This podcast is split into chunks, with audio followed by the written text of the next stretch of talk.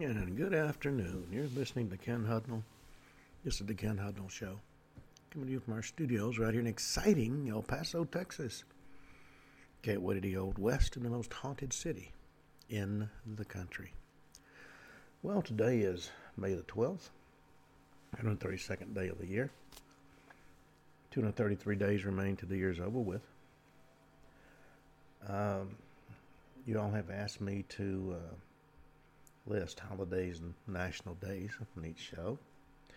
So today is National Limerick Day, Child Care Provider Day, International Awareness Day for Chronic Immunological and Neurological Diseases, International Chronic Fatigue Syndrome Awareness Day, International Day of Plant Health, International Myalgic Encephalitis, Encephalitis Awareness Day, it's a mysterious disease. It's a global concern. International Nurses Day, National Anthony Day, National Fibromyalgia, Fibromyalgia Awareness Day, uh, National Military Spouse Appreciation Day, National Mental Pro- Health Provider Appreciation Day, National Hospital Day, National Nutty Fudge Day, National Odometer Day. That makes no sense, but National Provider Appreciation Day, National Tampon Day, National You Dig Day, Public Garden Day, and Shades Day. It's time to celebrate sunglasses, if that's a thing. The, uh, as you may or may not be aware, with the end of Title 42 coming up, El Paso, where I'm at, is um, in the forefront of being overrun with uh, undocumented immigrants. And while I have the greatest of sympathy for folks trying to better their life, uh, doing it at the expense of those who serve this country is something I cannot abide.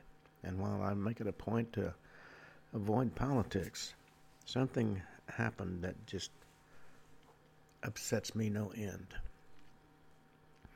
Veronica Escobar, our local uh, congresswoman, very nice lady.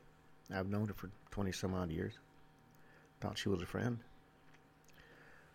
Her position is can't do enough for the undocumented immigrants. Screw the disabled veterans. I've gone to her office several times for assistance, and it's kind of well, you know, you're bothering us because we're working on bigger problems. And so it, um, like so many other elected officials, when they got elected, they became royalty. You can't talk to them anymore. You must talk to their intermediaries. so if she is so in love with the undocumented immigrants, why aren't they in her home? If you check, all these people who are so pro open the borders and let them in don't have anybody living in their homes with them.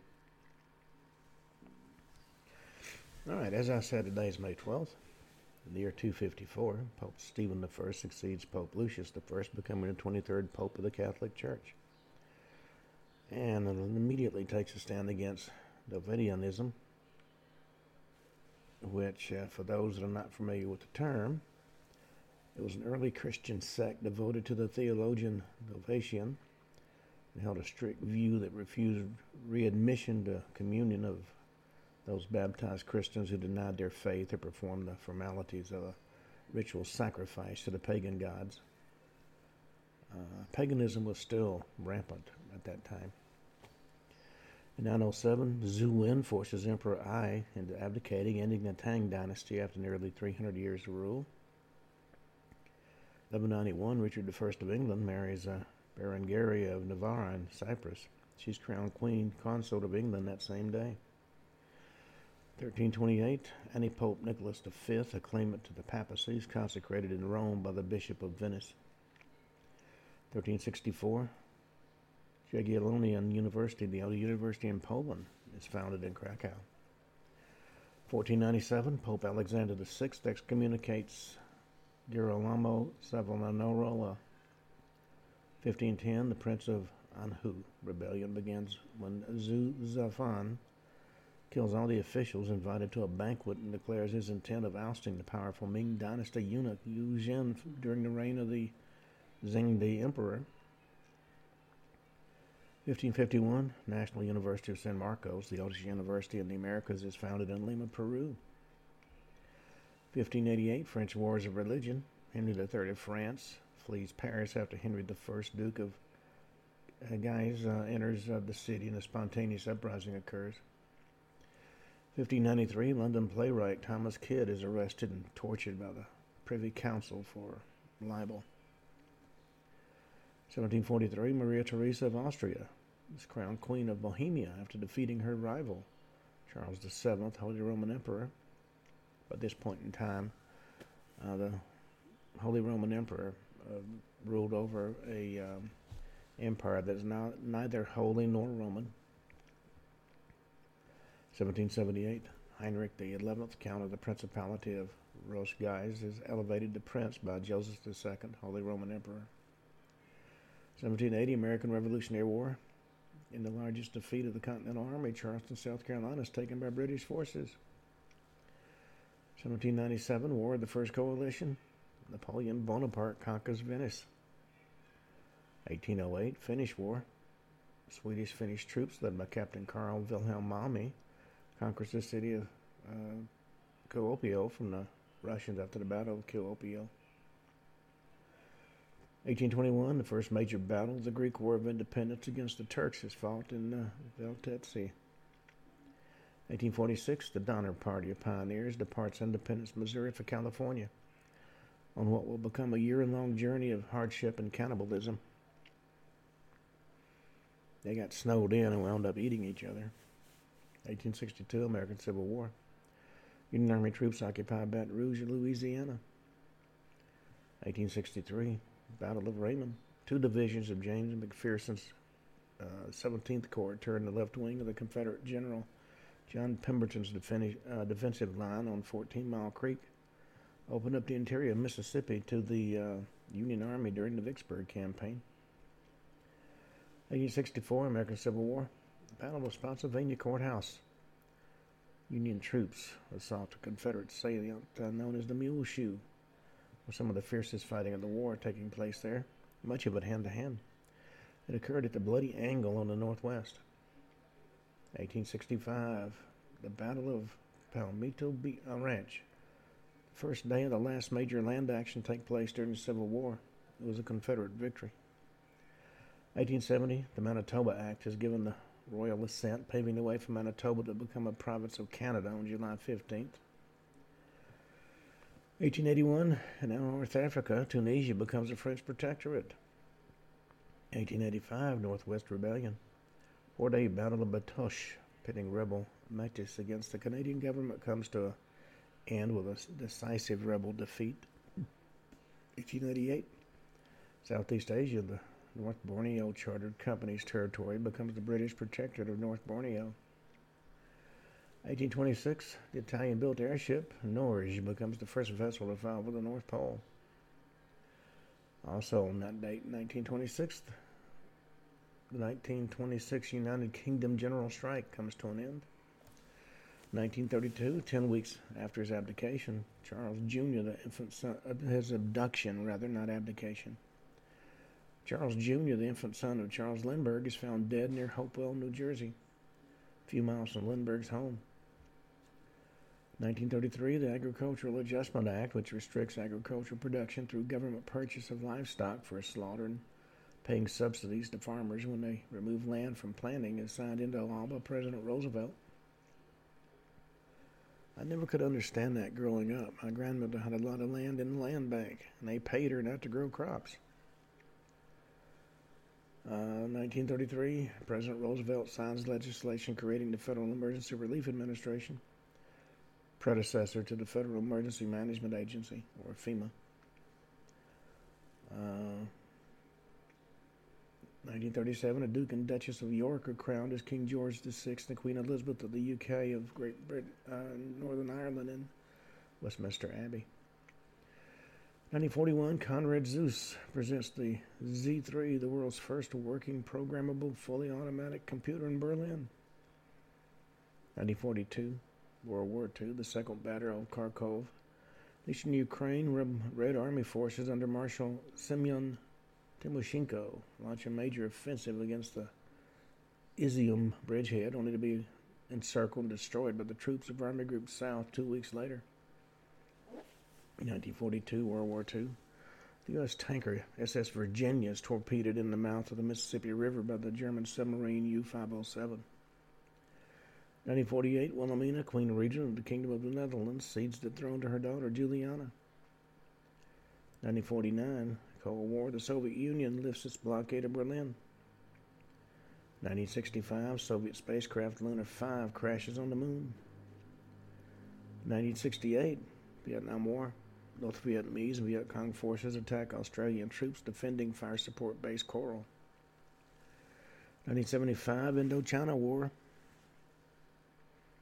Um, Democratic uh, Kampuchean naval forces captured the SS Mayaguez. 1978 in Zaire rebels occupied the city of Kolwezi, the mining center for the province of Shaba, now known as Katanga. Local government asked the U.S., France, and Belgium to restore order. 1982, during a procession outside the of the Virgin Mary in Fatima, Portugal, security guards overpower uh, Juan Maria Fernandez y Krohn before he could attack Pope John Paul II with a bayonet. 1989, the San Bernardino train disaster kills four, only to be followed a week later by an underground gasoline pipeline explosion which kills two more.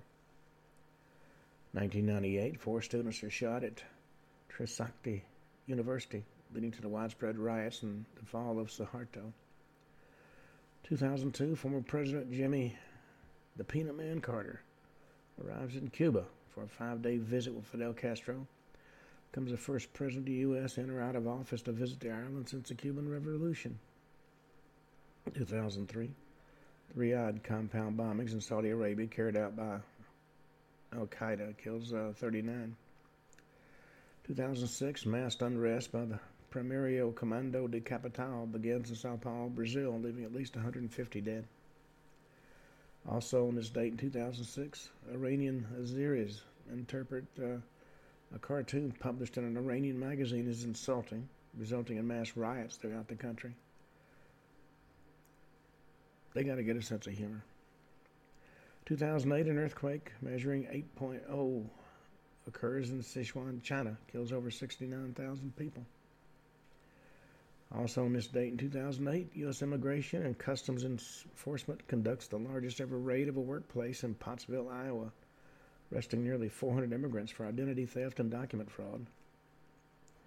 2010, Afriqiyah Airways Flight 771 crashes on final approach to Tripoli International Airport in Tripoli, Libya, killing 103 out of the 104 on board. 2015, train derailment in Philadelphia kills eight and injures more than 200.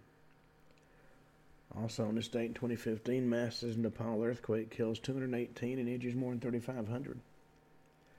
2017, the WannaCry ransomware attack impacts over 400,000 computers worldwide targeting, targeting computers of the United Kingdom's United Health Services and Telefonica computers.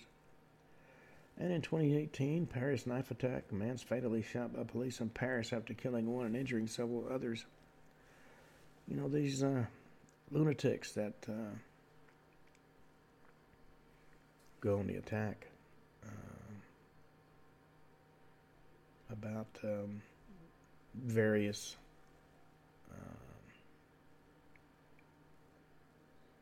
beliefs they hold don't accomplish anything other than get themselves killed. They may think they're making some kind of statement, but it's not. Well, we've been talking about a lot of strange things. Good. Excuse me. Conspiracies, for one thing. And, you know, there's been a lot of talk about the fact that. Uh,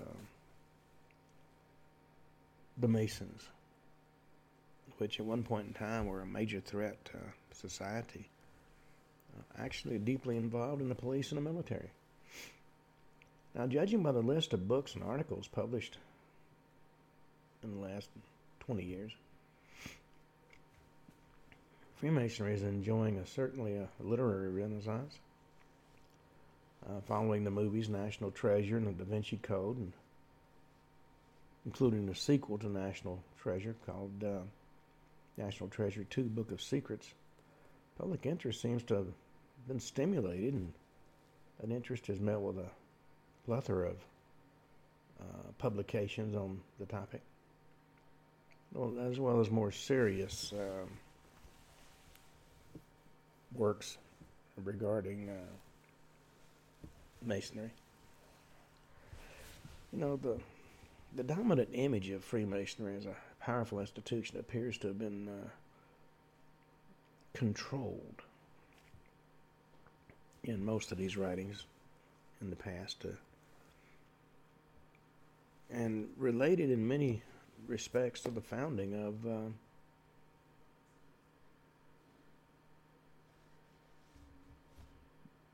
the U.S. Uh, it reached a large power peak in the late 60s, early 70s. Now we're told it's dying out, populated primarily by old men, um, which of course doesn't really um, give rise to new conspiracy theories. The Book of Hiram, Freemasonry, Venus, and the Secret Key to the Life of Jesus by Freemasons Christopher Knight and Robert Lomas uh, actually begins with three words Freemasonry is dying. And the, the 2007 edition of the U.S. News and World Report, uh, their special edition on secret societies, uh, very clearly stated the Masonic Order slowly lost more than half its members. Now, implicit within these analyses is the overlooking of the immense power of lodges among the police and military. That's been part of Masonic history as long as I've known anything about it. The image of a brotherhood armed and ready to arrest or kill belies the popular image of lodges, uh, what you might call a decaying Elks Club. And just might factor in as uh, to um, some of our current military misadventures in Iraq and other places in the Middle East and it carries strange overtones of mystical toponymy and associations in Masonic lore. Now, to grasp the intersection of Freemasonry with institutions such as the police or the military, you've got to understand that Freemasonry uh, exists in a in a um, almost a world of its own. In the narrowest sense, usually invoked by Masons when pressed about the matters, Freemasonry is properly restricted to the activities of the Grand Lodge and the official Masonic lodges that have received a warrant or charter from the Grand Lodge in their jurisdiction.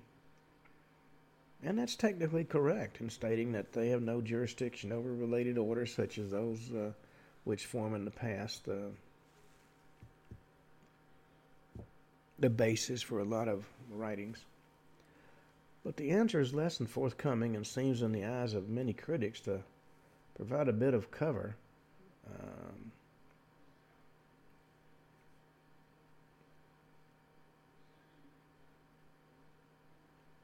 it's easy to document the intersection of the Grand Lodge with police and military lodges, both in terms of overlapping membership and direct support. And these relationships, as you might guess, are complex but resolvable if we take Freemasonry uh, to involve a larger fraternal sphere of institutions modeled on its own structure, purpose, and core attitudes. It's derived from the original Masonic Constitution and landmarks. And many of these uh, Masonic uh, facets are uh, imitated and adapted in the world of fraternal orders derived from Freemasonry proper, including orders for police and military personnel. In this uh, wider sense, Freemasonry is hardly the domain of servile old men, or is it dying or powerless? I know when uh, when I was in South America, I discovered uh, my battalion um, had at its core a, a secret society. Now let's talk about the police. Now, if you've ever watched movies, as most of us have, you recall the slapstick fun of the Keystone Cops. But you might overlook the Masonic reference, for the keystone is the topmost stone of an arch, and an important symbolic element in Royal Arch Masonry. And it might come as a surprise to many readers to learn that the and listeners to uh, learn that the lodges of the Fraternal Order of Police carry a membership, according to their most recent official count, of more than 350,000 members in more than 2,100 lodges. Now, since the retirement age for most police begins at 55, fact should be somewhat should be used to modify the the image of Masons as powerless old men, especially if we include the fraternal police brothers in the in the picture. Now, the Fraternal Order of Police has a long history, almost well, it's over 100 years old. Began in 1915 by two Pittsburgh patrol officers, Martin Toole and Delbert Nagle. 21 other officers met on May 14, 1915, and held the first meeting of the Fraternal Order of Police. They formed Fort Pitt Lodge Number One. Interestingly, the Order of Police not only copied the Masonic structure, but also adopted a five point star as their emblem, containing twin Masonic images of the all seeing eye and a typical, typical Masonic style grip or handshake. The adoption of the five pointed star carries significance. It's um, also called a pentagram. It's a key esoteric symbol in Freemasonry called the blazing star with ancient roots in the occult uh, veneration of the binary dog star Sirius. And if you dig into the references regarding Sirius, that takes us back into what we talked about yesterday about NASA. As Grand Commander Albert Pike who became a Confederate general, wrote in his defining Masonic work, Morals and Dogma, the ancient accepted Scottish rite of Masonry. Sirius still glitters in our lodges as a blazing star. These symbolic ties uh, illustrate a intimate connection between the Fraternal Order Police and the Masonic lodges, from whence the former is derived by imitation and inspiration. And it's not uncommon to see mutual association between the Fraternal Order Police and local Masonic lodges. For example, the website of the Fraternal Order of Police, Oregon Pioneer Lodge Number 4, expresses gratitude to the Masonic Lodge for hosting and supporting their members. Also says we'd like to thank the officers and brethren of Beaverton Lodge Number 100, Ancient Free and Accepted Masons of Oregon, for their support. There's also a direct acknowledgement of Masonic roots of the Fraternal Order of Police on the website of the Political Action Committee for the Tulsa, Oklahoma Fraternal Order of Police. It says very clearly the traditions found in the Lions Club, the Elks Club, or Masonic lodges were the foundations of the FOP traditions and ceremonies. In addition to the Fraternal Order of Police, police membership in the Grand Lodge itself became a source of controversy in England in the 18, uh, 1980s Following the publication of Stephen Knight's The Brotherhood, The Secret World of the Freemasons in 1984, Knight spent uh, several chapters in that book detailing the extensive membership and effect of Freemasonry among police in England. And that included Scotland Yard, which is supposedly the, the pinnacle of English policing. Typical, typical of Knight's successful interviewing technique is this statement obtained from a Scotland Yard Deputy Assistant Commissioner Nearly all of my colleagues and seniors are Masons. A lot of people in the yard got into positions they shouldn't be, and purely and simply because they've got masonry behind them. If you think anything can be done about that, you're wasting your time. And that pure and simple outlines a major issue that I've had in some places that I've been associated with the people in charge are in charge not because of any ability they have, but because of political and or Masonic connections. Now, Knight's book, as you might guess, touched off a firestorm in England. He died a year later at the age of 33. Now, when I tried to find out how or why he died, I couldn't get a lot of information. Uh, his work was carried on in Martin Short's uh, Inside the Brotherhood in 1989. Short spent several chapters covering the police Masonic connection, beginning with the revelation about the British police lodge, the, the Manor of St. James, number 9179, which was founded by brethren, all of whom had served as police officers in C or St. James's District of the Metropolitan Police. The founding members included some of the highest ranking officers in Scotland Yard. Short also recounted an exchange which he witnessed in the Palace of Westminster, in which a non Masonic Tory member of Parliament heard from one of his uh, constituents, a businessman claiming to have been a victim of a Masonic conspiracy. The businessman thought the police investigating the affair were dragging their feet in order to protect Masons inside and outside the force. So he met with the member of Parliament and asked him to to mention Freemasonry in a letter of complaint to the chief constable, and the member of parliament replied, I don't think you should mention the Freemasonry. If you want these people to do their job properly, it's best not to upset them. And I think that is a pretty revealing statement. Now, as you might guess, both of these books touched off an even bigger firestorm with the British general public. Leading to a March 1979 report in the House of Commons and the Home Affairs Committee. I had to stop and deal with the peanut gallery. Well, as I said, the two books touched off an unbelievable firestorm. And the um, House of Commons Home Affairs Committee recommended police officers, magistrates, judges, and crown prosecutors be required to register membership of any secret society, and those rec- excuse me records should be publicly available. The second report was done May 25, 1999, on Freemasonry and public life, and noted the acceptance and extension of these recommendations by the Home Office. And the report con- cites the concerns of Mr. Rourke, stating if it's possible for a Freemason of Mr. Rourke's experience to believe that Masonic influence can sometimes be used improperly, then it's not unreasonable for those who are not Freemasons to reach the same conclusion.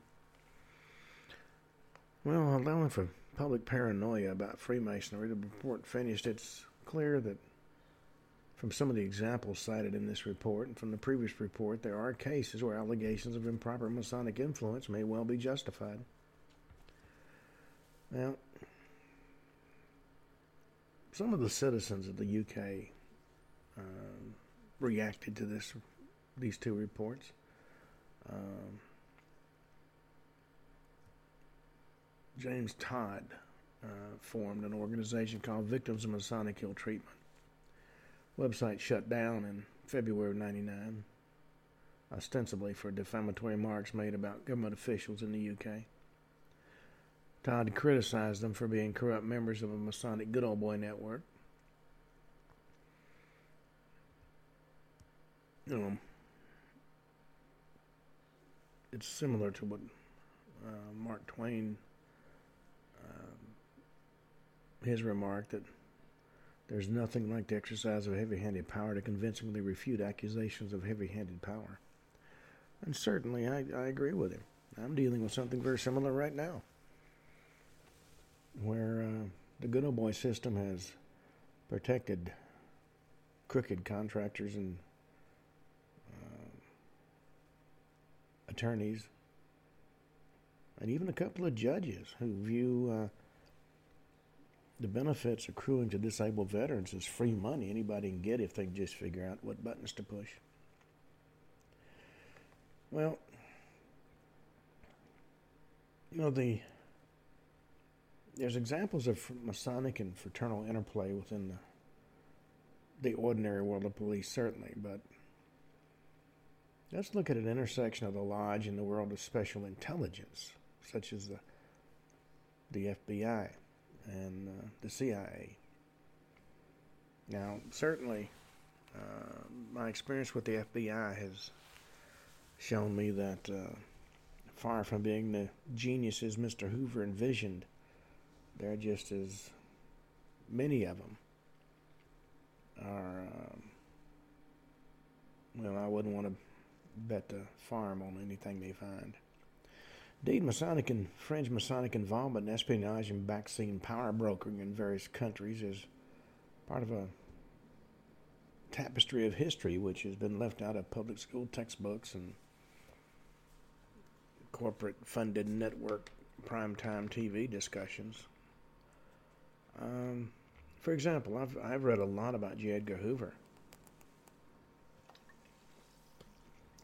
but I've not seen but one or two references to the fact that he was, in fact, a member of the, of the Masons. Now, Anthony Summers wrote a book I found fascinating. Official and confidential. Peanut Gallery again. And even though in tell all books, such as one by Summers, made a great deal of the homosexual and transvestite uh, lifestyle of J. Edgar Hoover, but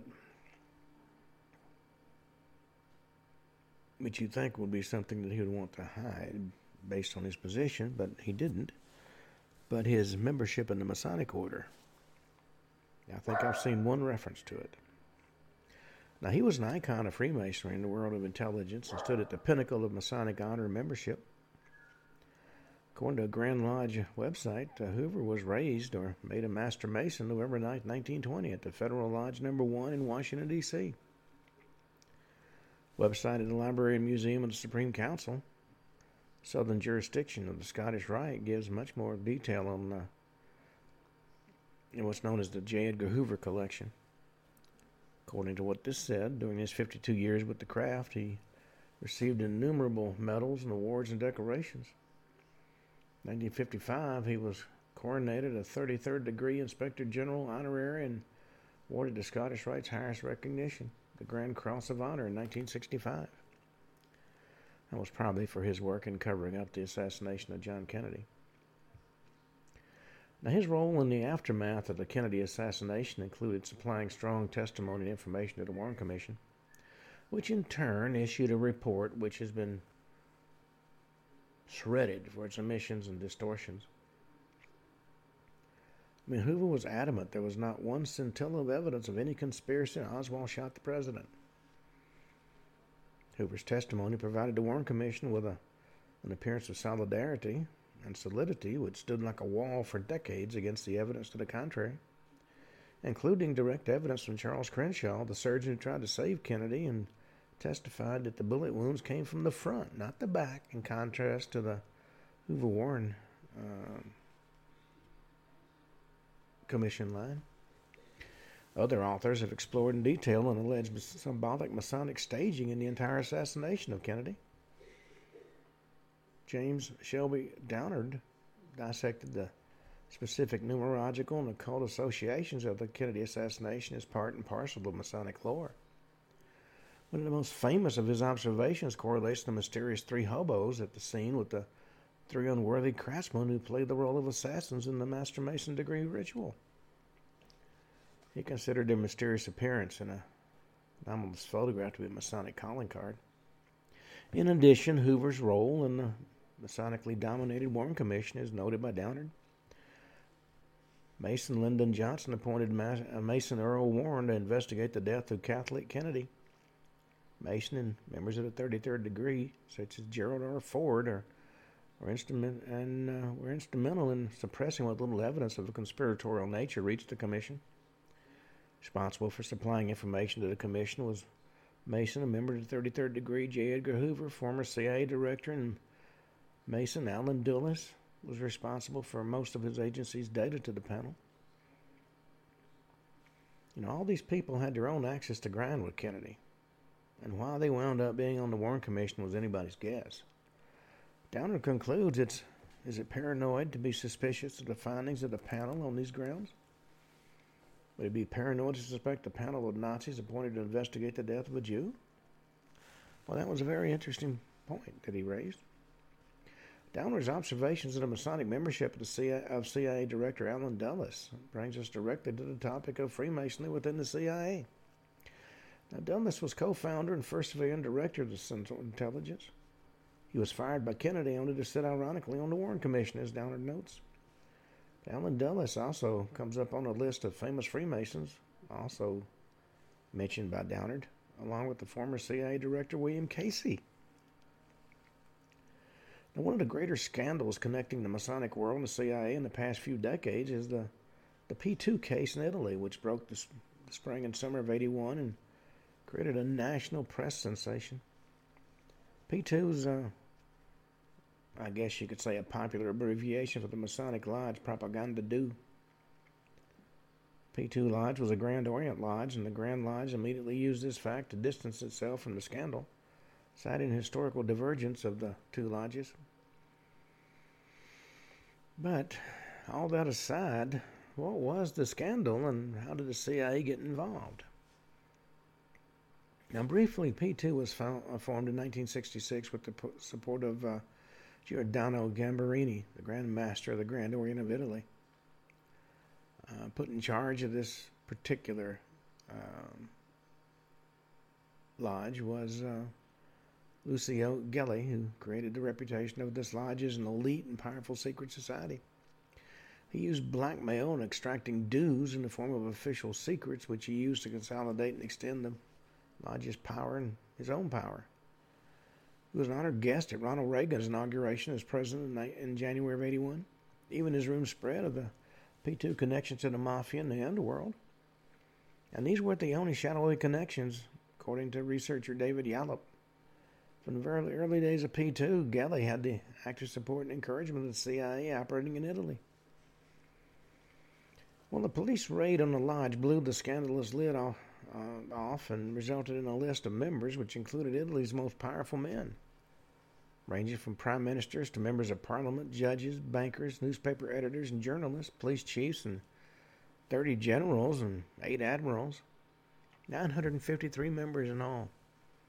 Scandal culminated on June 18, 1982, with uh, Roberto Calvi, president of Italy's uh, Banco Ambrosiano, and a P2 member.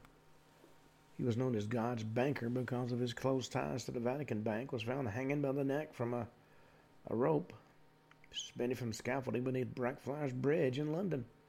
His pockets filled with chunks of masonry. Day before that, Calvi's secretary plunged, plunged to her death from a fourth floor window at the bank leaving behind a questionable suicide note.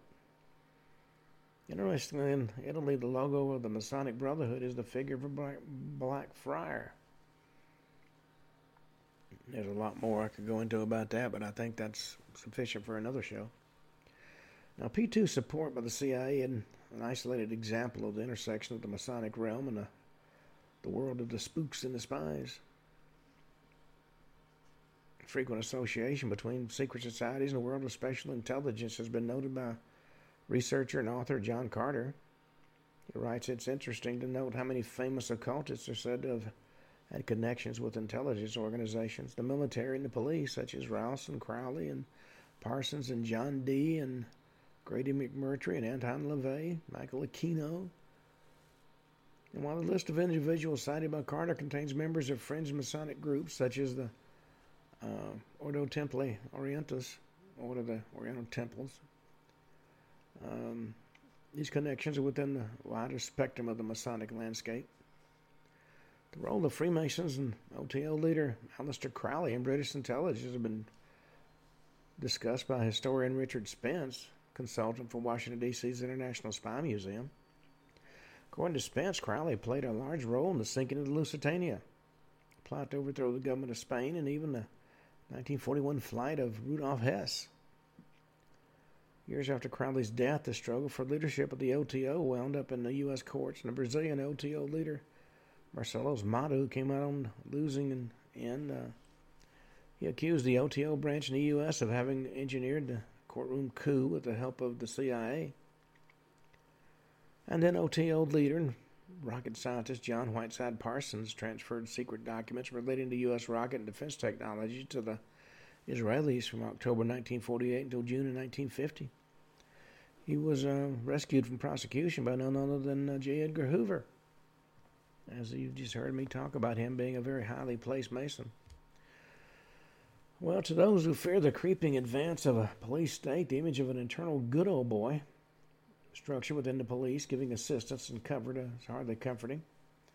Tie into the leadership of the FBI and the CIA, or in the British equivalents MI5 and MI6, raises even more questions about the role of Masonic, Masonic style structures. But the police Masonic um, intersection is not the end of the Lodge power tie. You know, the interrelationship of Freemasonry and the military is also old and complex. And Masonic writers tend to accuse Masonry of fomenting and plotting and executing numerous revolutions in Europe, South America, the U.S., including the French Revolution. According to some, both world wars.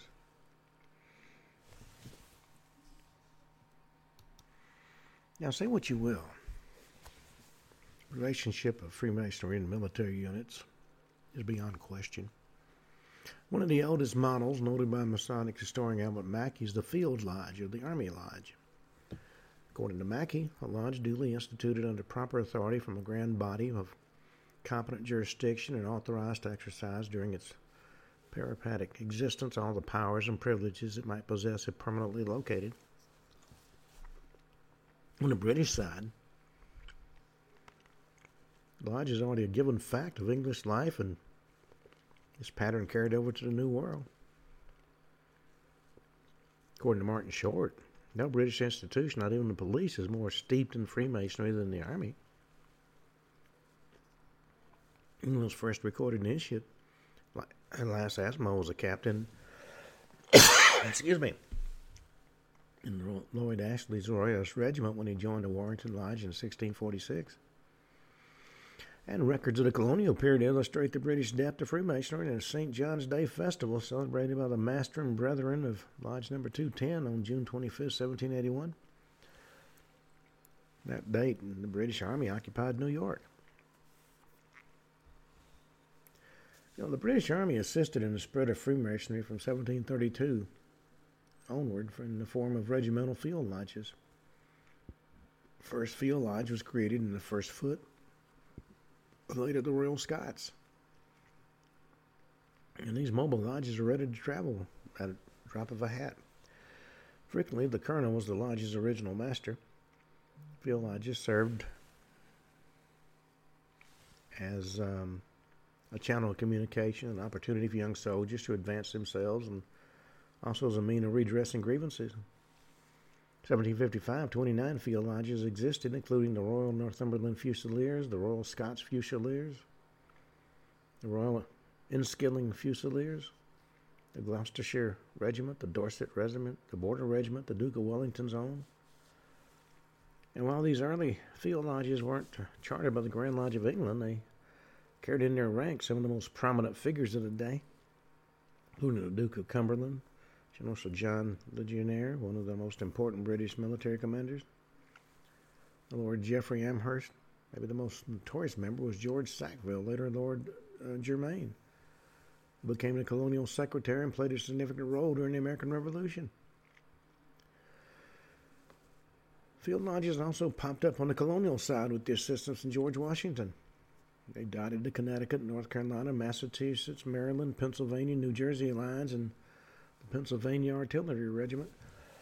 the most illustrious military lodge was the American Union Lodge Number One, which Washington celebrated the Feast of St. John the Baptist in 1779, 80, and 1782, uh, and the Feast of St. John the Evangelist in 19, excuse me, in 1779. While Washington indicated some distance from the Freemasonry in a letter in 1798, wasn't always the case. December 27, 1778. Following the colonial victory in Philadelphia, Washington marched in full Masonic attire, including the jewels, sword, and insignia of the Brotherhood, head of a procession of 300 Freemasons into Christ Church, where a Masonic service was held. Well, his popularity was such that the field lodges of the Army supported a movement which culminated in a request from prominent Masons in the Army to the Grand Lodge of Boston petitioning the creation of a National Grand Lodge, Washington himself being a hoped for National Grand Master. Well, in the larger interest of Masonic peace, the Grand Lodge of Boston killed that particular scheme. the uh, the fraternal order of the masonry during the intriguing period does deserve some attention. Lodge affiliates on both sides influenced behavior on the battlefield and treatment of the enemy. If that enemy was a lodge brother. One well known example Mohawk Chief Joseph Brant, whose sister had married the provincial Grand Master of New York, was initiated as a Freemason himself on a visit to London in 1776. Brant's tribe later captured Captain McKinstry, a man who was within a hair's breadth of being burned alive tied to a tree when but due to a last ditch Masonic appeal, which was recognized by Brant, he was ordered released and received further assistance. Or the story of a Freemason named Joseph Burnham, colonial prisoner of war escapee who climbed to the top of a local lodge, fell through uh, into British hands, and gave the proper Masonic signs. As a result, the British officers made a generous contribution for Brother Burnham, who was afterwards transported with secrecy on an expedition to the Jersey shores. In other words, he was released. And while some details of these stories have been questioned, so many of these tales of Masonic indulgence during wartime have been recorded that they do indicate a pattern, which further points to a to the fact that um, membership uh, crossed national boundaries. Was such behavior mere aberration of the time. Similar events happened during the Civil War. During the Battle of Douglas Church, April 13, 1863, the Confederate Captain Gray was ordered to counterattack and take no Northern prisoners. As he charged up the hill toward what had been Freeman's battery, he found a, a wounded soldier and pointed his pistol at him. The would be victim made a Masonic sign, the pistol went down, and the federal trooper was sent to the rear. His wounds were treated. Much later, the SS complained of the shameful behavior of German Freemason members in a field lodge during the First World War. They had the colossal tastelessness and lack of dignity to enter a foreign lodge in the uniform of a German officer and fraternize with a Belgian. In other words, uh, hostile lodge members. Well, objections to SS reports notwithstanding, research does support that position. British military Masons in World War I could apply for a special Masonic pass or service certificate that entitled a Freemason to a special protection and treatment. And this pass was interestingly enough printed in five languages English, French, Italian, German and Turkish. German and Turkish, of course, were the languages of the enemies. One Masonic scandal from that same era involved the French military, known as uh, yeah, Affaire des Fichiers, or episode of the Index Slips. This was reported in the May 1912 Oxford and Cambridge Review. French Masonic lodges organized a vast network of espionage, so the War Office, staffed by Freemasons, made all Promotions in the Army depended on one's attitude toward Masonic principles and practices. These reports included um, information about a, whether the candidate sent his children to a Catholic school or if his wife attended Mass, both of which were black marks, don't you know? Slips are collected into a register called Carthage, and any officer whose name made it to Carthage had his career advancement cut short. Similarly, the senior most senior sergeant major in the U.S. Army upon his retirement from active service, um, reported that it had long been an old rule that advancement as an officer more or less required Masonic membership. While Masons might downplay or dismiss reports of lodge based career favoritism, they do tend in their books of Masonic lore to boast of wartime performance a preferential treatment for the brethren as an example of Masonic benevolence. Now, this, such treatment might impress the outsiders. Examples cited previously suggest that one of the effects of Masonic military or field lodges had been the creation of a supranational uh, loyalty that can uh, trump national concerns and obligations, even during war. if Goethe himself, a Freemason, later criticized the lodge for creating a state within a state, maybe we can ask if the military lodges don't, by their very nature, lead to the interesting phenomenon of an army within an army, determined by higher values and recognized by secret signs. I saw people honored in my first battalion. It was some of the dumbest folks that ever drew breath. But they remember that uh, internal secret society within the battalion.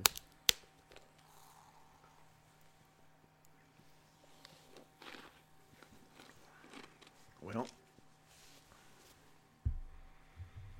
one of the most interesting and important chapters in Masonry's intersection with the U.S. Army begins in the Philippines, where a field lodge in Manila was established April 21st, excuse me, August 21st, 1898. Going to reports of the worshipful master, don't you love the titles? Nearly every organization of the 8th Army Corps was represented at lodge meetings, and brothers from the Navy were in frequent attendance.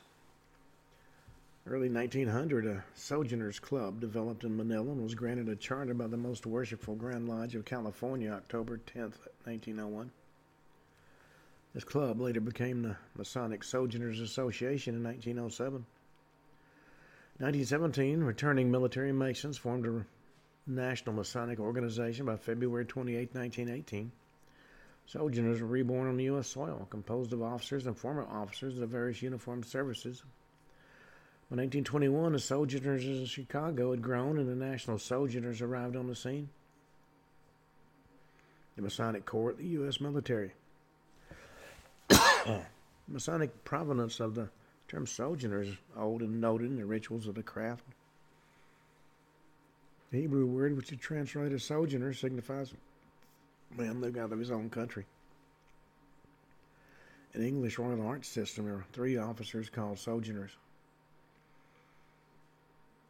As former national president, John D. Billingsley, Brigadier General, U.S. Army retired, wrote that national sojourners had provided a means for Master Masons to share another bond, that of being commissioned officers or warrant officers of the uniformed services of the U.S. to meet together in practically all parts of the world. By being provided this opportunity, Master Masons um, form widely separated Grand Lodge jurisdictions are permitted to continue their associations, no matter where their duties may take them. Now, in Freemasonry, the number 33 possesses a long history based on Kabbalistic numerology. Uh, William Grimstad notes that alchemy is said to be based on the symbolism of the number 33. 3 times 3 equals 9, the number of esoteric man. And the number of emanations from the Kabbalistic tree, one of the key symbols of conglomerates. Well, I could talk for hours about various aspects of the Masonic, the military, and the police. But unfortunately, we've come to the end of today's show. And, of course, the end of the week.